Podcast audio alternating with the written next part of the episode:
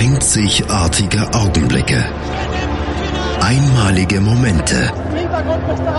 Unvergessene Emotionen. And Andreas präsentiert das Spiel meines Lebens auf meinsportradio.de. Hallo und herzlich willkommen zu einer neuen Sendung von Das Spiel meines Lebens hier auf www.meinsportradio.de. Nach knapp 20 Sendungen Das Spiel meines Lebens habe ich endlich jemanden getroffen, der mit dem FC Bayern das Spiel seines Lebens erlebt hat. Ich habe ja immer gedacht, dass ein Bayern-Fan gar nicht aus der Menge der großen Spieler ein Spiel aussuchen kann, aber mein heutiger Gast zeigt, dass es geht. Ähm, wer mein heutiger Gast ist und welches, welches das Spiel seines Lebens ist, das hört ihr gleich. Das Bundesliga-Special. Alle Spiele, alle Tipps, alle Tore. Jeden Freitag ab 12 Uhr, zwei Stunden live auf meinsportradio.de. Wieder zurück bei das Spiel meines Lebens. Jetzt möchte ich euch meinen heutigen Gast vorstellen. Mein heutiger Gast ist der Dennis. Hallo Dennis. Moin Andreas. Dennis, ähm, ich habe das eben schon erwähnt in der Anmoderation. Du bist äh, Bayern-Fan beziehungsweise hast mit dem mit den Bayern dann dein, das Spiel deines Lebens erlebt. Ähm, wie bist du zu dem FC Bayern gekommen? Relativ simpel durch die Familie. Mein Vater, mein Bruder, mein Cousin, die sind alle so in Richtung Bayern getrimmt ich habe es jetzt ein bisschen exzessiver vorgelebt.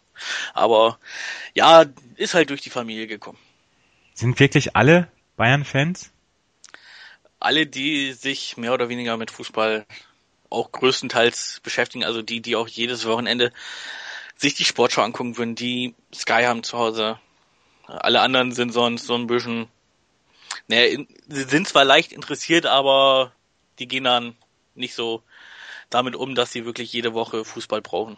Also ich meine, du bist, äh, du kommst aus aus der Nähe von Hannover. Ähm, war das nie ein Verein, der für dich in Frage gekommen ist? Ich wohne erst seit einigen Jahren in, Ach in so. der Nähe von Hannover davor in Fechter, ist zwar auch Niedersachsen, aber nee, irgendwie war weder Werder noch Hannover noch irgendwas anderes. Ja. Und was war dein erster Stadionbesuch oder äh, hast du so, so eine Erinnerung an den ersten Stadionbesuch? Vielleicht damals noch Olympiastadion oder? Mein erster Stadionbesuch war im Weserstadion mit der Partie Werder Bremen gegen Hertha BSC. Ah, und, und die Bayern das erste Mal live gesehen? Ähm, das war irgendwann in den 2000ern in der AWD Arena, beziehungsweise damals noch Niedersachsenstadion gegen Hannover 96. Ja. Ähm, war das, war das nach dem Spiel deines Lebens oder davor? Das war danach dann, ne? Ja, deutlich danach. Ja. Ähm, wir reden nachher über die über das Spiel deines Lebens. Das ist das Spiel, das ist das Champions League Finale 2001 zwischen Bayern und Valencia. Ähm, du hattest oder beziehungsweise der der gemeine Bayern-Fan an sich hatte 99 ähm, eine herbe Niederlage zu verkraften gegen Manchester. Ähm, jetzt war das nun wirklich eine, eine ganz ganz derbe Niederlage. Ähm, wie ist es eigentlich so mit, mit Bundesliga-Niederlagen? Geht man da ganz normal um oder ist das, ähm, wird das tatsächlich noch wahrgenommen? Weil ich zum Beispiel als HSV-Fan weiß, nach einer, nach einer HSV-Niederlage in der Bundesliga habe ich erstmal ein bisschen schlechte Laune. Die habe ich auch, wenn Bayern verliert, egal welches Spiel letztendlich. Ja, also es, es ist nicht mehr, also es ist nicht Business as usual wie, ähm, also ich kenne ein paar Bayern-Fans, die sagen, ja, Bundesliga nehmen wir so nebenher mit und äh, das Wichtige sind die, die Champ ab, ab Champions League Viertelfinale. Also Bundesliga gehört ganz einfach dazu. Da, da muss man auch gewinnen. Und wenn man da verliert, gerade in Spielen, wo man beispielsweise auch haushoch überlegen ist und dann am Ende trotzdem nur mit einem Punkt oder mit null Punkten da rausgeht, ist das schon ziemlich scheiße. Also du kannst tatsächlich noch die Emotionen bei der Bundesliga mitnehmen. Ja, sonst wäre ich fehl am Platz in der Bundesliga. Ja. Du bloggst auch über den äh, über den FC Bayern. Äh, hast du ein paar Worte dazu? Ähm, ich blogge unter duselbayern.de, leicht ironisch gemeint natürlich. Natürlich. Aber ich mag dieses Dusel ganz einfach, wenn man bis zur letzten Minute kämpft und sich den Sieg noch holen will. Das, das finde ich einfach super. Ja, ich meine, aber also Dusel, also es gibt es gibt ja die Legende, dass das immer so lange nachgespielt worden ist, bis die Bayern dann das äh, entscheidende Tor geschossen haben. Ähm, ist das auch so eine Referenz darauf? Ähm, dann hätten die man ja 99 früher abgepfiffen, oder? ja, 99, mein eins, die Ausnahme bestätigt die Regel. Es wird ja, also dieser Mythos existiert für mich nicht. Existiert für dich nicht? Nee. Was sagst du denn zu den, zu den Hunderttausenden von Menschen oder was denkst du über die Hunderttausenden von Menschen oder Millionen von Menschen, die wirklich als Fußballfans eine Abneigung gegen den FC Bayern äh, hegen? Die sagen, ähm, Bayern-Fans sind keine wirklichen Fußballfans. Ist deren Meinung, können sie gerne haben. Ähm, mich stört das nicht mehr so sehr. Irgendwann gewöhnt man sich daran, dass so Abermillionen irgendwas gegen den FC Bayern haben und sei es einfach nur der Grund, dass sie vor ihnen stehen. Ja. Aber also sonst ein sehr entspanntes Verhältnis dann dazu. Ja, ich mag das. Ja. Irgendjemand muss ja seine Feindbilder haben. Ja. Dennis, wir sprechen gleich über die äh, Champions League Saison 2000, 2001 mit dem Spiel des deines Lebens, des, des Finales ähm, gegen den FC Valencia. Ähm, wir bilanzieren mal so die Saison vor dem Finale ähm, der Bayern beziehungsweise die Champions League Saison. Bis gleich. Moin. Moin. Hast das Spiel gesehen? Ja. War ganz gut, ne? Der HSV-Talk mit Sven. Ganz provokant gefragt, mit Adler werden wir abgeschieden? Analysen. Ich sehe das durchaus positiv. Hintergründe. Mit dieser Ausgliederung unterwirft sich die Fußball AG dem Aktienrecht. Und offene Worte. Das war einfach nicht schön. Ich will sowas nie wiedersehen. Der, der HSV-Talk. Jede Woche neu. Auch als Podcast erhältlich. Auf meinsportradio.de wieder zurück bei das Spiel meines Lebens hier auf www.meinsportradio.de, dem Radio von Fans für Fans. Dennis, die äh, Bayern hatten in der Champions League Auslosung für die Saison 2000-2001 ähm, eine Gruppe mit Paris Saint-Germain, Rosenborg, Trondheim und Helsingborg CF. Wir haben vor der Pause schon mal darüber geredet, dass es, ähm, dass dein Blog duselbayern.de dass das ja so ein bisschen eine Referenz ist auf, auf diese Sache. Also ich zum Beispiel hatte immer das, das Gefühl, dass das Gefühl bestand allgemein, es wird immer so lange nachgespielt, bis die Bayern das Tor geschossen haben. Ähm, ein anderes, ein anderer ähm, Glaube, der sich so ein bisschen hält in den ganzen Jahren, ist, dass die Bayern immer Losglück haben äh, wenn, wenn Champions League Auslosung ist. Ich habe mir diese Gruppe angeguckt, Paris Saint-Germain, Rosenborg Trondheim und Helsingborgs. Rosenborg Trondheim damals Serienmeister, Paris Saint-Germain war nicht wirklich Serienmeister damals und Helsingborgs schwedischer Meister. Man kann schon davon reden, dass die Bayern da Losglück hatten, oder? Ich meine, die ganzen Schwergewichte, auch wenn sie sonst Gruppenköpfe gewesen wären, aber auch die aus dem zweiten Topf, die waren einfach nicht mit dabei das waren sie sicherlich nicht. Aber Losglück ist ja auch immer eins, dass man sich verdienen muss, wenn man das mal so sagen darf. Immerhin war Bayern damals auch schon einer der Gruppenköpfe mit. Das wird man ja nicht ohne Grund. Und ja, dann wird's halt zugelost. Mit Glück, mit Pech. Letztendlich ist egal, wer in die Gruppe kommt. Du musst diese Gruppe überstehen, um am Ende den Titel zu gewinnen. Ob ja. da jetzt Manchester United, oder Real Madrid oder der FC Barcelona dabei gewesen wäre, macht's am Ende nicht besser. Um die ersten drei Euro ins Phrasenschwein zu schmeißen, man muss auf dem Weg zum Champions League Sieg jeden schlagen, ne? Genau. Ja. Ähm, trotzdem ist die Gruppenphase mit Paris, äh, Rosenborg und Helsingborgs nicht ganz ohne Kratzer abgelaufen. Man hat sich zwar sicher qualifiziert, trotz äh, einer Niederlage gegen Paris und zwei Unentschieden gegen Helsingborgs und, und Trondheim. Ottmar Hitzfeld war ja ein Trainer der, der Rotation oder war ein Anhänger der Rotation. Ähm, damals wurde dann schon so gespielt nach dem Motto, hier ein gutes Pferd springt nicht höher als es muss, oder? Hast du noch Erinnerungen an diese, diese Vorrunden damals, 2000, 2001? Ich weiß, dass wir gegen Paris relativ spät verloren haben. Ich ja. glaube, in der 89. und 90. ist das Tor erst gefallen. Ähm, naja, die Rotation gehört halt heutzutage und auch damals schon dazu. Du kannst über so eine lange Saison einfach nicht mit 11, 12, 13 Spielern gehen. Du brauchst einen Kader, der eben das Potenzial hat, auch mal über den 19., 20. Mann zu kommen. Und das hatte auch Ottmar Hitzfeld damals schon begriffen und das auch entsprechend gut reingemacht. Natürlich war der Fußball nicht so wunderschön immer, wenn man so viel rotiert hat unter Hitzfeld. Aber ja. Also Hitzfeld war ja war ja so einer der ersten, die das gemacht haben. Der hat, hat ja relativ ähm, äh, unbeachtet der großen Namen hat er ja Leute auf die Bank gesetzt und hat äh, andere Leute dafür spielen lassen. War es damals? Ich weiß noch, dass es damals äh, Diskussionen darum schon gab, weil ja so eine Niederlage gegen Paris Saint-Germain ist unschön.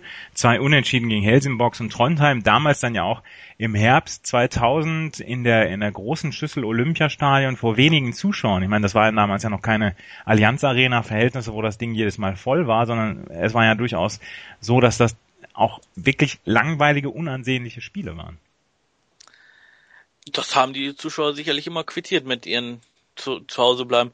Wobei das damals natürlich auch noch nicht so extrem war, dass da jeder wirklich jeden Tag ins Stadion gehen wollte. Zumal die Champions League damals ja noch über deutlich mehr Spiele verfügt hat. Mit der dann ominösen Zwischenrunde. Ja, über die sprechen wir gleich. Ähm, also du hast, du hast damals schon gesagt hier, ähm, das war da genau das Richtige, was, was Ottmar Hitzfeld gemacht hat. Ja, ich fand das immer richtig, dass so gehandelt, dass, das, dass er so hantiert hat. Ja. Ähm, die Bayern haben sich dann zusammen mit Paris Saint-Germain ähm, für die Zwischenrunde qualifiziert. Jetzt noch ein kleines, eine kleine Geschichte von mir nebenher. Ich kann mich an die Vorrunde 2000, 2001 der Champions League sehr gut erinnern. Ähm, das war die Saison, in der der HSV gegen Juventus Turin im in Hamburg 4 zu 4 gespielt hat ähm, und ein Unentschieden als größtes Spiel der letzten 15 Jahre hatte. Ähm, das nur dazu. Kommen wir zur Zwischenrunde, zu dieser ominösen Zwischenrunde, wie du es genannt hast, zu der, glaube ich, eher ungeliebten Zwischenrunde für sämtliche Vereine, oder? Also die Bayern haben dann tatsächlich mal ein bisschen mehr zu tun bekommen. Sie hatten den FC Arsenal ähm, in der Gruppe, Olympique Lyon und Spartak Moskau. Und da ging es dann schon ein bisschen härter zur Sache. Also ich meine, Arsenal damals ein großer Name, ähm, englischer Fußball war zu dem Zeitpunkt nicht ganz so auf der Höhe. Äh, Olympique Lyon auch Serienmeister in, in Frankreich und Spartak Moskau, russischer Verein immer ähm, schwerer, schwerer Gegner. Wie fandst du die Gruppe damals? Die war deutlich eine Nummer härter als die Vorrunde. Ja aber also man ist ja zum Beispiel auf Vereinen wie jetzt, also es hatte sich zum Beispiel Sturm Graz qualifiziert für die Zwischenrunde, Panathinaikos Athen. Ähm, da haben die Bayern schon durchaus eine Gruppe erwischt, die äh, zu den stärkeren gehörte. Damals ja noch vier Zwischenrundengruppen und äh, die Bayern mit Arsenal, Lyon und ähm, Moskau da wirklich schwer dabei. Genau. Ja.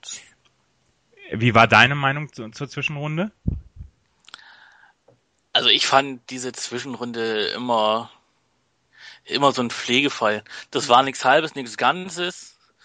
Man vor allem, das hat sich auch noch immer so über den Winter hinausgezogen. Ich glaube, man ist im November gestartet mit der Zwischenrunde und wurde dann erst auch relativ spät fertig, aufgrund der Wetterverhältnisse immer. Ja. So dass man dann einfach mal sechs Spiele für jedes Team nochmal eingeschoben hat.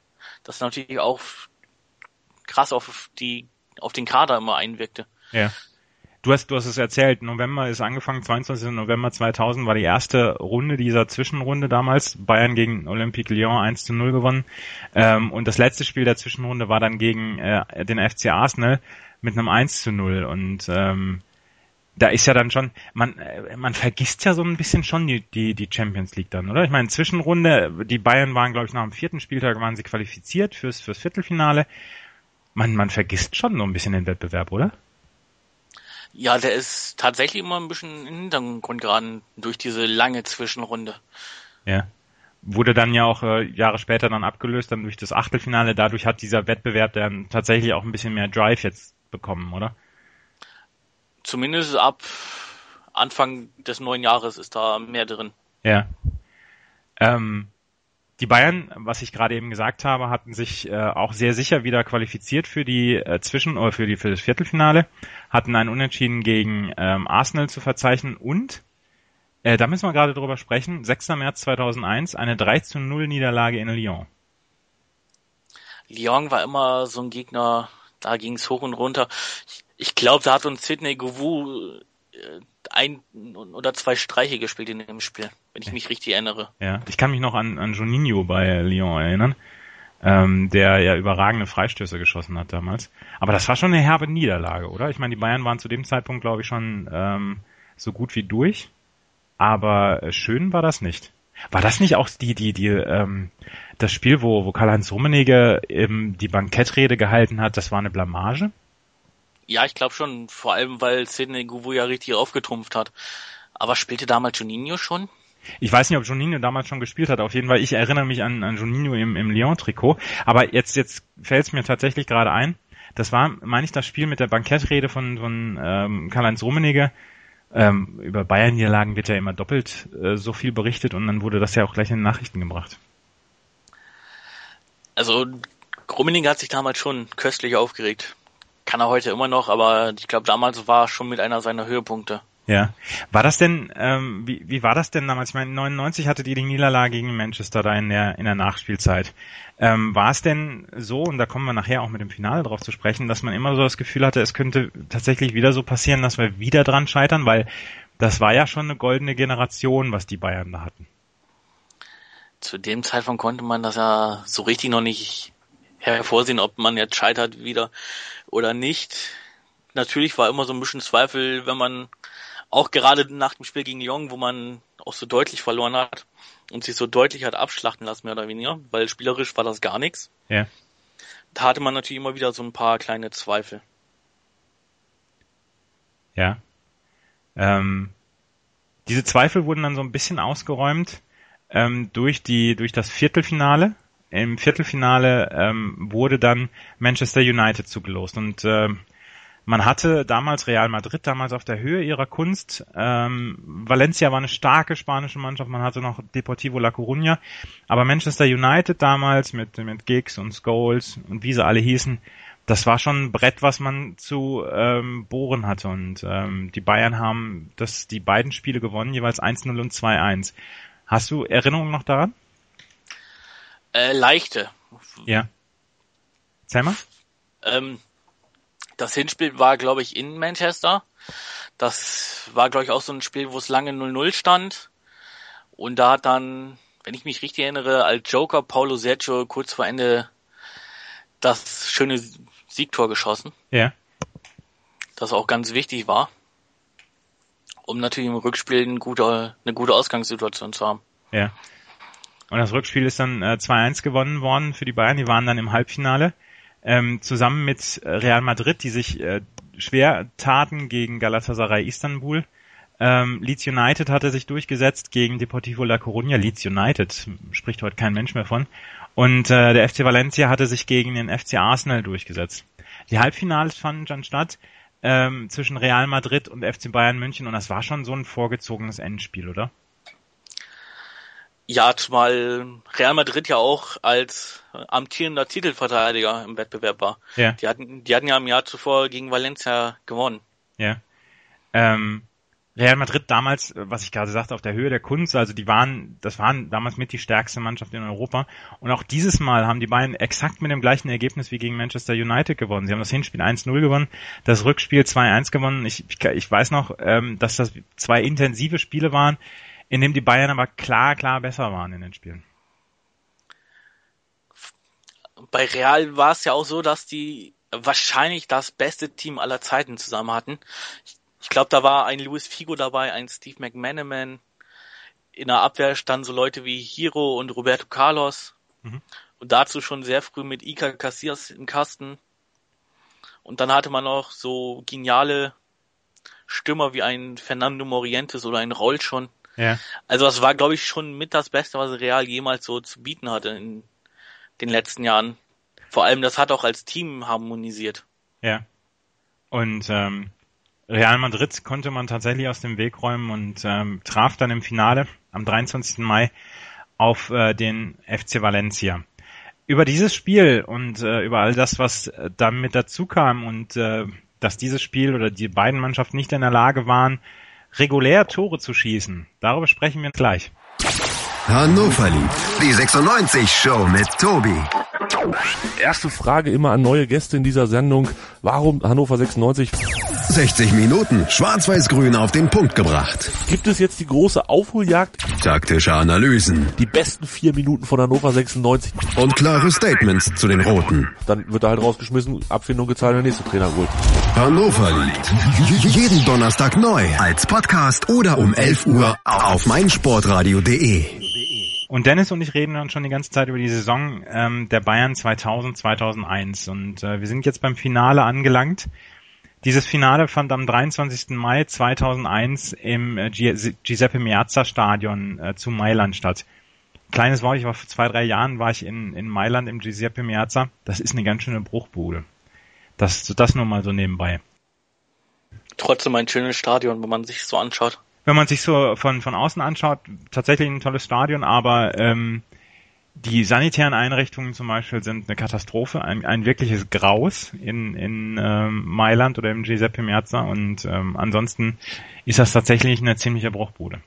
Nichtsdestotrotz, die Bayern spielten gegen Valencia damals und ähm, ich möchte gerne die, die Bayern-Aufstellung vorlesen, weil das ist schon das Who is Who der Bayern um die Jahrtausendwende. Ähm, Kahn im Tor natürlich, die Abwehr äh, Samuel Kafur, Patrick Andersson, Thomas Linke, Willi Sagnol, in der, in, im Mittelfeld mit Hargreaves, Stefan Effenberg, Lisa Rasu, Salihamidzic und äh, Elber und Mehmet Scholl dann im Sturm. Ähm, das war schon damals eine Truppe, wo man gesagt hat, die müssen eigentlich was gewinnen, oder? Das musste man so sehen. Da waren Spieler dabei, wie ein Willi Sagnol, legendär, Vicente Lizarazu sowieso. Dann hatte man mit Sammy Kufo immer noch so einen, der immer mal für den Bock da war. Und dann natürlich im Mittelfeld und Sturm so Leute wie ein wunderbar aufgelegten Mehmet Scholl oder ein Stefan Effenberg, der das Team immer wieder umreißen konnte. Mhm. Dazu den allseits bekannten Allrounder, den du ja sicherlich auch noch gut kennst, Hasan Salihamidzic. Ja, dann ein sehr, ein sehr junger Owen Hargreaves. Das ist so schade, dass deren, dessen Karriere so, so, leider so, so böse verlaufen ist mit seinen Verletzungen. Ja, der müsste damals gerade mal 20 oder 19 gewesen sein, als er mit den Bayern zum großen Triumph ausholte. Und diese Verletzungen, die tun einem heute noch leid. Ja.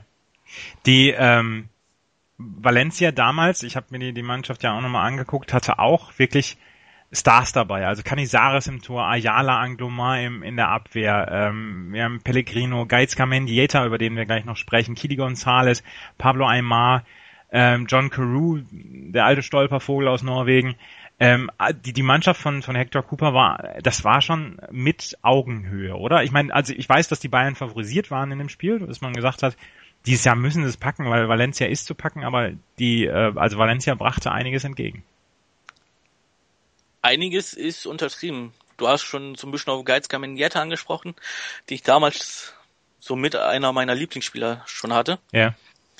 Und die waren ja nicht umsonst ein Jahr zuvor bereits im Finale.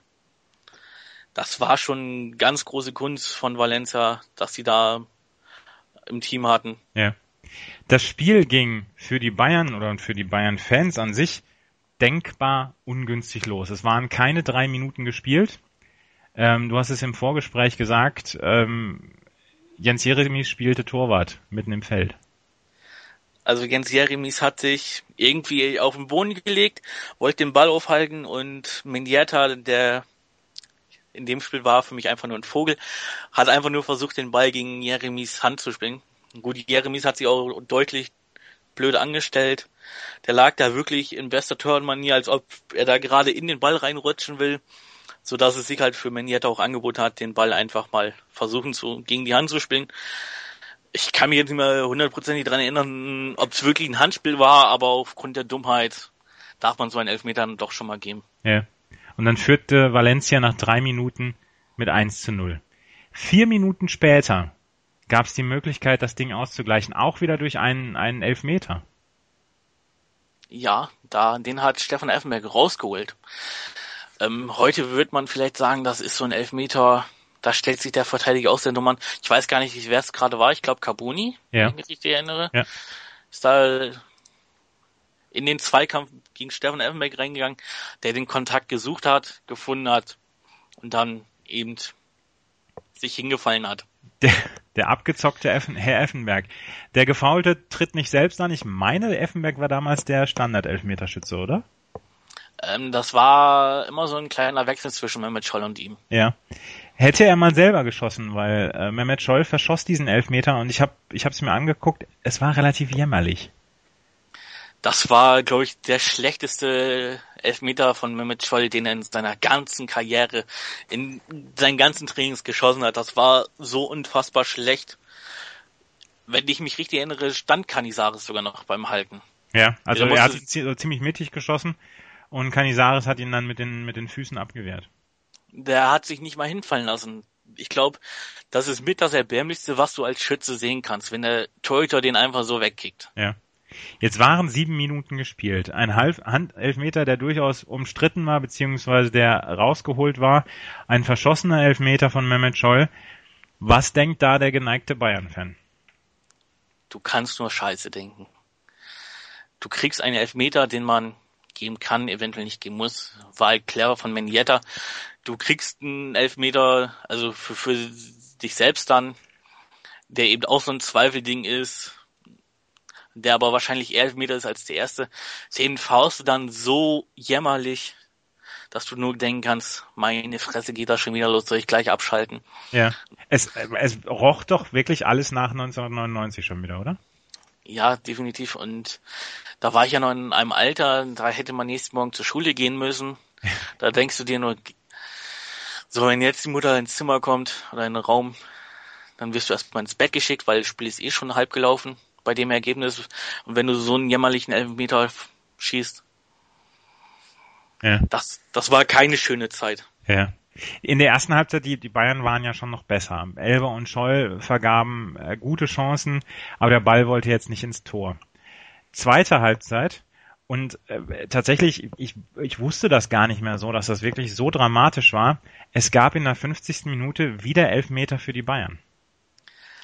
Den hat Carsten Janka genial rausgeholt. Äh, kam, glaube ich, zur Halbzeit rein Mhm. für Willi Sagnol.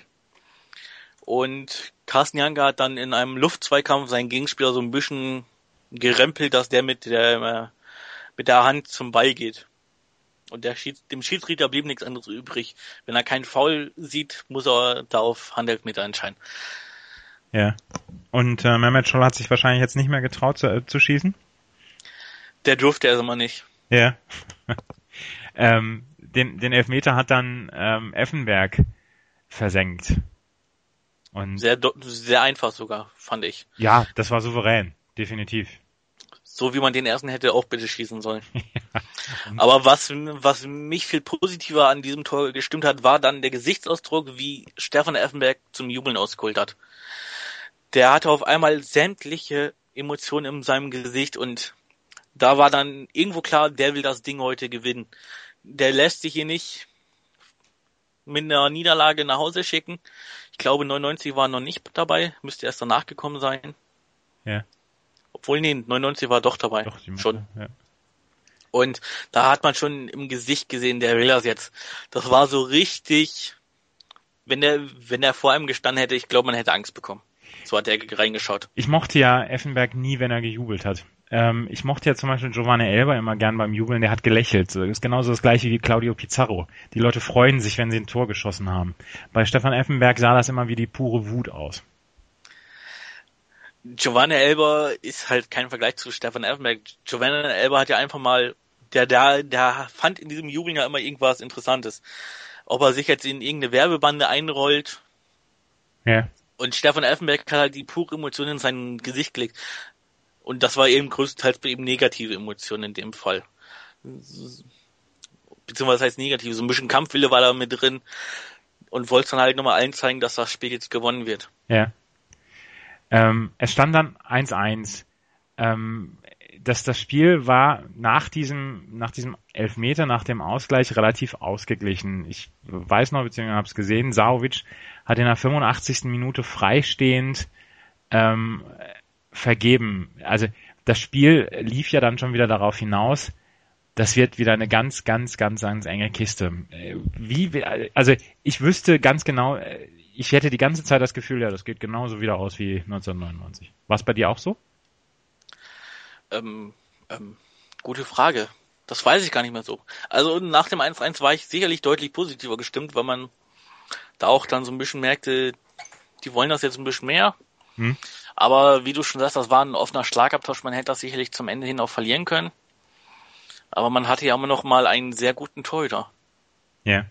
Den Oliver Kahn, der damals auch auf der Höhe der Zeit war.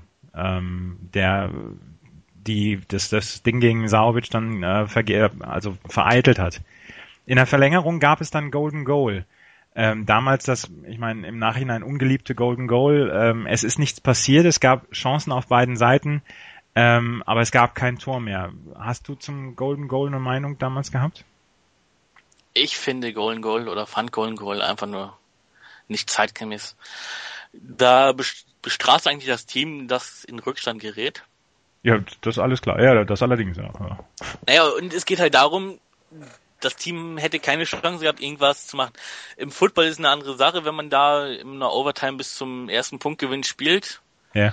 Beziehungsweise da hat der Konkurrent da meistens ja noch die Chance zu nachziehen. Das hast du ja im Fußball nicht. Fußball ist ja was ganz anderes in dem Fall. Da geht's ja in der Regel hin und her und ich meine, solange spielen die nicht in eine Verlängerung, da kann man die schon durchziehen. Ja, es ist dann ja auch so eine Sache, sie werden ja auch sehr vorsichtig, die, die Spieler dann in so, in so einer Golden Goal Phase, ne? Ja, weil ein Fehler kann sein, dass du raus bist. Ja. Und das ist doch zum Weglaufen. Ja.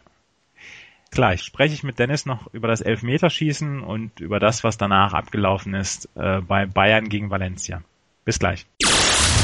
Ja, hi, hier ist Maximilian Hartung, Weltmeister im Säbelfechten und ich höre meinsportradio.de. Hören, was andere denken auf meinsportradio.de. Ich bin hier immer noch mit Dennis und wir reden über das Champions League Finale 2001. Wir haben bis jetzt über den regulären Spielverlauf gesprochen und über die Verlängerung. Es kam das Elfmeterschießen. Und äh, das Elfmeterschießen entpuppte sich dann als ähm, eine ziemlich epische Nummer, weil es war nicht sofort Schluss. Es ging schon wieder los mit einem erneuten verschossenen Elfmeter von den Bayern, Paulo Sergio. Und Paulo Sergio hat den ja so identisch wie Mehmet Scholl in der siebten Minute geschossen. Ja. Da musste sich Herr Canizares auch nicht großartig anstrengen. Was mir aufgefallen ist bei dieser, bei dieser Geschichte, ähm, wer zu den Elfmetern antritt, ähm, war, dass meiner Meinung nach die etwas schwächeren Elfmeterschützen am Anfang geschossen haben. Das hätte ja auch durchaus in die Hose gehen können, weil Paulo Sergio hat für die Bayern geschossen. Wo war Effenberg? Effenberg hat erst später getroffen. Mendieta und, und Carew sind aber für die ähm, für die für Valencia angetreten, also dann schon eher die besseren Elfmeterschützen. Paulo Sergio war aber jetzt keine Nullnummer im Elfmeterschießen. Nee? Nee, der ähm, hat auch vorher schon hin und wieder mal am Elfmeterpunkt gestanden, wenn Effenberg und Scholl ja. nicht da waren. Auf jeden Fall Mendieta holte, sich, holte den Vorteil für Valencia, schoss das erste, den ersten Elfmeter. Salihamidzic traf dann auch. Dann trafen Carew und Zickler. Und dann gab's die erste große Aktion von Oli Kahn, der gegen Sahovic hielt. Oli Kahn, so in der Retrospektive, war nie, meiner Meinung nach, äh, vielleicht erzähle ich jetzt einen großen Mist, war nie so ein Elfmeterkiller, oder? Nicht der größte beziehungsweise, wie du schon sagst, er hat sich da, er hat sich diesen Titel nie verdient. In der Bundesliga hat er, glaube ich, relativ wenig gehalten. Ja. Aber in dem Spiel, wo es halt mal drauf ankam, war dann tatsächlich mal auch als Elfmeter-Killer da. Ja. Kahn hielt also gegen Samovic, der ja auch schon in, in der regulären Spielzeit relativ freistehend vergeben hat, ähm, holten sich damit die Bayern den Vorteil wieder zurück und dann kam Patrick Andersson. Patrick Andersson vier Tage vorher, der absolut unumwundene Held der Bayern, weil er beim Spiel in Hamburg die vier Minuten Meisterschaft der Schalker zunichte gemacht hatte, ähm, hatte hier das Potenzial, zum Deppen zu werden. Definitiv. Gerade Anderson, ich glaube, bei dem, als der zum Elfmeterpunkt geschrien ist, bei dem hat jeder Fan gedacht, das macht er genauso abgebrüht, wie er das vier Tage vorher in Hamburg gemacht hat.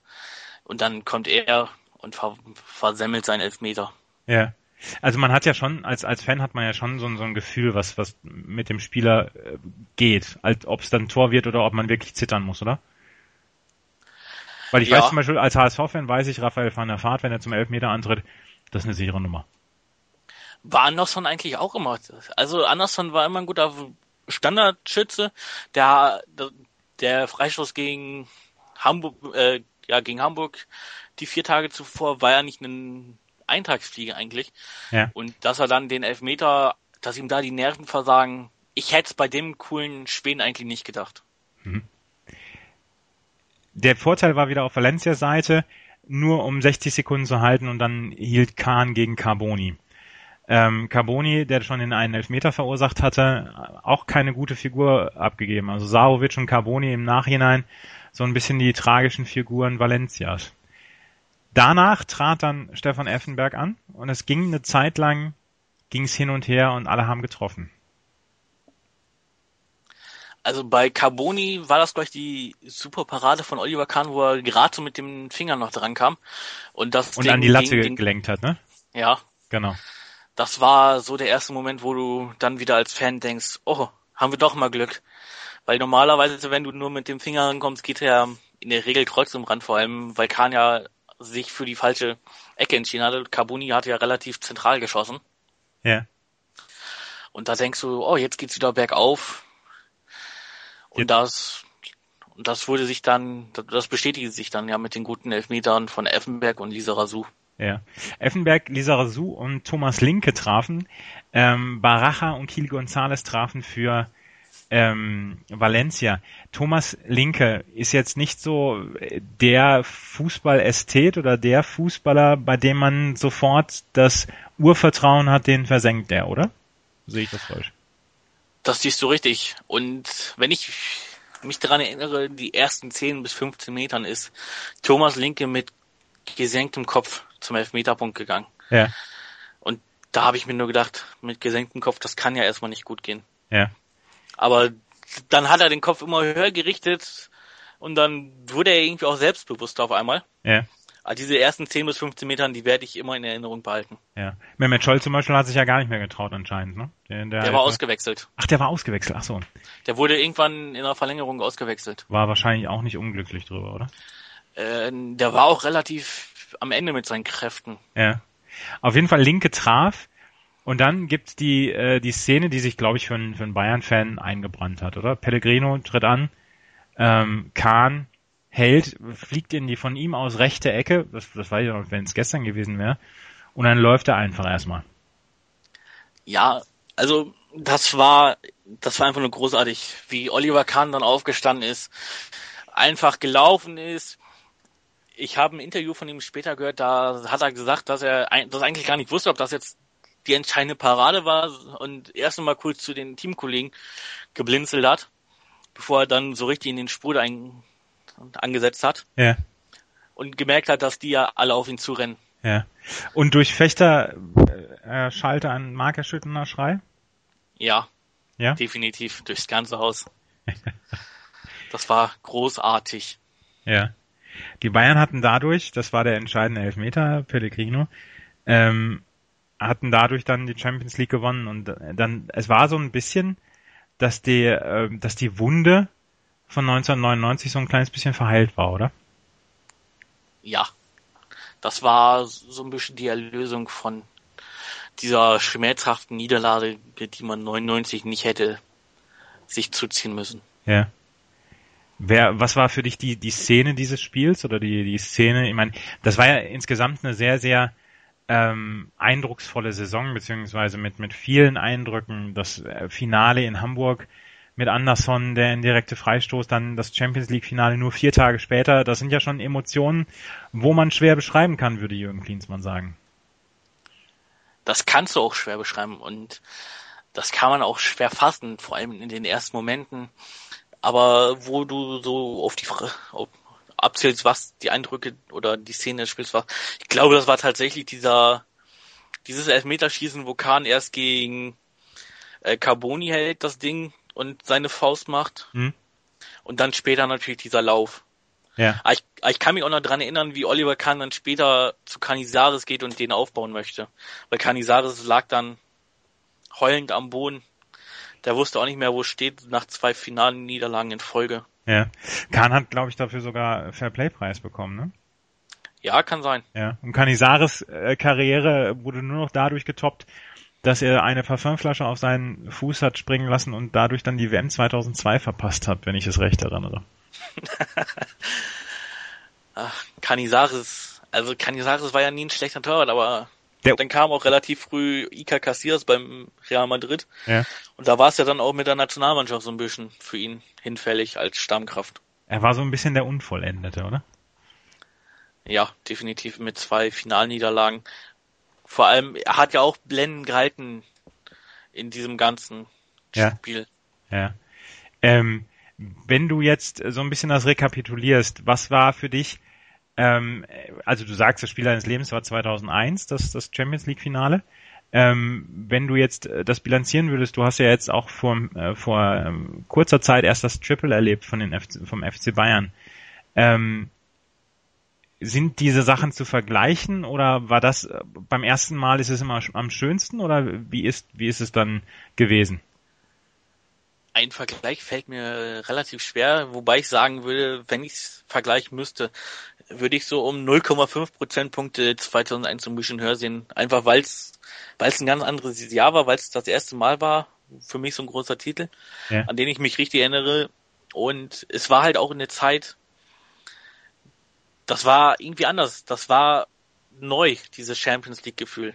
Dass man da oben mitspielt, dass man da innerhalb von drei Jahren dann zweimal im Finale steht. Und es war halt mit der mit dem Sieg in Hamburg einfach eine ganz andere Geschichte als das Triple, das man relativ früh zu Ostern schon mehr oder weniger in der Tasche hatte. Ja. Denn so ein Spiel wie in Hamburg vergisst du natürlich auch nicht. Ja. Wenn du dann so in letzter Sekunde den Titel gewinnst. Welch schöne Schlussworte, Dennis. Dennis, ich danke dir für deine Erinnerung, die du hattest an dieses Spiel 2001. Ich danke dir für deine Zeit, die du hattest. Bitte sehr. Ähm, wenn ihr euch das jetzt angehört habt und ähm, sagt, Mensch, ich habe auch ein Spiel meines Lebens, ich möchte darüber auch mal erzählen, ich habe jetzt noch Gänsehaut, wenn ich darüber erzählen kann, dann äh, schreibt uns an auf unserer Facebook-Seite facebook.com äh, slash mein Sportradio.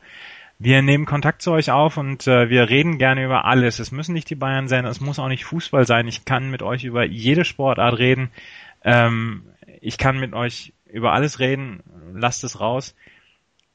Kontaktiert uns auf unserer Facebook-Seite, hört unsere, unser Programm an, äh, vielleicht dann auch über die, unsere App, die äh, im Play Store, im Google Play Store und auf iTunes zu finden ist. Und äh, ich würde mich freuen, wenn ihr auch beim nächsten Mal einschaltet, wenn es wieder heißt, das Spiel meines Lebens. Und ähm, ich hoffe, wir hören uns beim nächsten Mal das Spiel meines Lebens mit einer neuen Sendung. Vielen Dank und bis bald. Schatz, ich bin neu verliebt. Was? Da drüben. Das ist er. Aber das ist ein Auto. Ja, eben. Mit ihm habe ich alles richtig gemacht. Wunschauto einfach kaufen, verkaufen oder leasen. Bei Autoscout24. Alles richtig gemacht.